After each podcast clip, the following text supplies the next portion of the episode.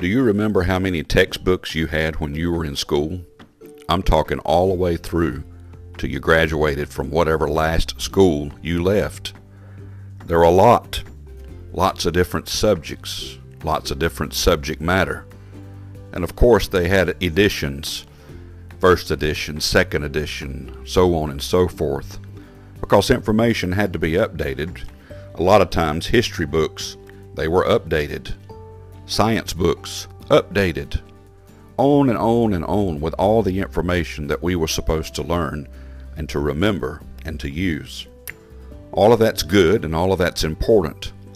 But we can take this a step further and look at what life needs. What kind of education do we need about living? What kind of education do we need about being a good Christian? Guess where that can be found? Maybe the obvious answer is the Bible.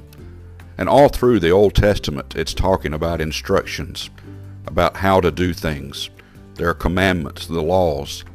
But then the New Testament comes into existence and it gives specific instruction on how to be a good Christian. There's instructions to husbands and wives, men and women, children, servants, which can be translated into employees. It talks about older women, younger women, older men, younger men. It goes on and on and on about how to be a good Christian.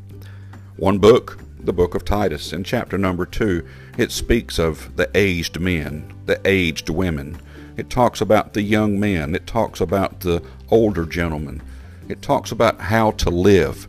And then it comes down to this in verse number 12 teaching us that denying ungodliness and worldly lusts, we should live soberly, righteously, and godly in this present world, looking for that blessed hope and the glorious appearing of the great God and our Savior Jesus Christ, who gave himself for us that he might redeem us from all iniquity and purify unto himself a peculiar people, zealous of good works. These things speak and exhort and rebuke with all authority. Let no man despise thee.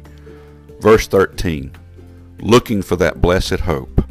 No matter what we're doing, no matter what we're doing in life, what our occupation is, where we are, we ought to be doing one thing looking for that blessed hope and the glorious appearing of the great God and our Savior Jesus Christ. Look up your redemption draweth nigh. May God bless you and have a wonderful day.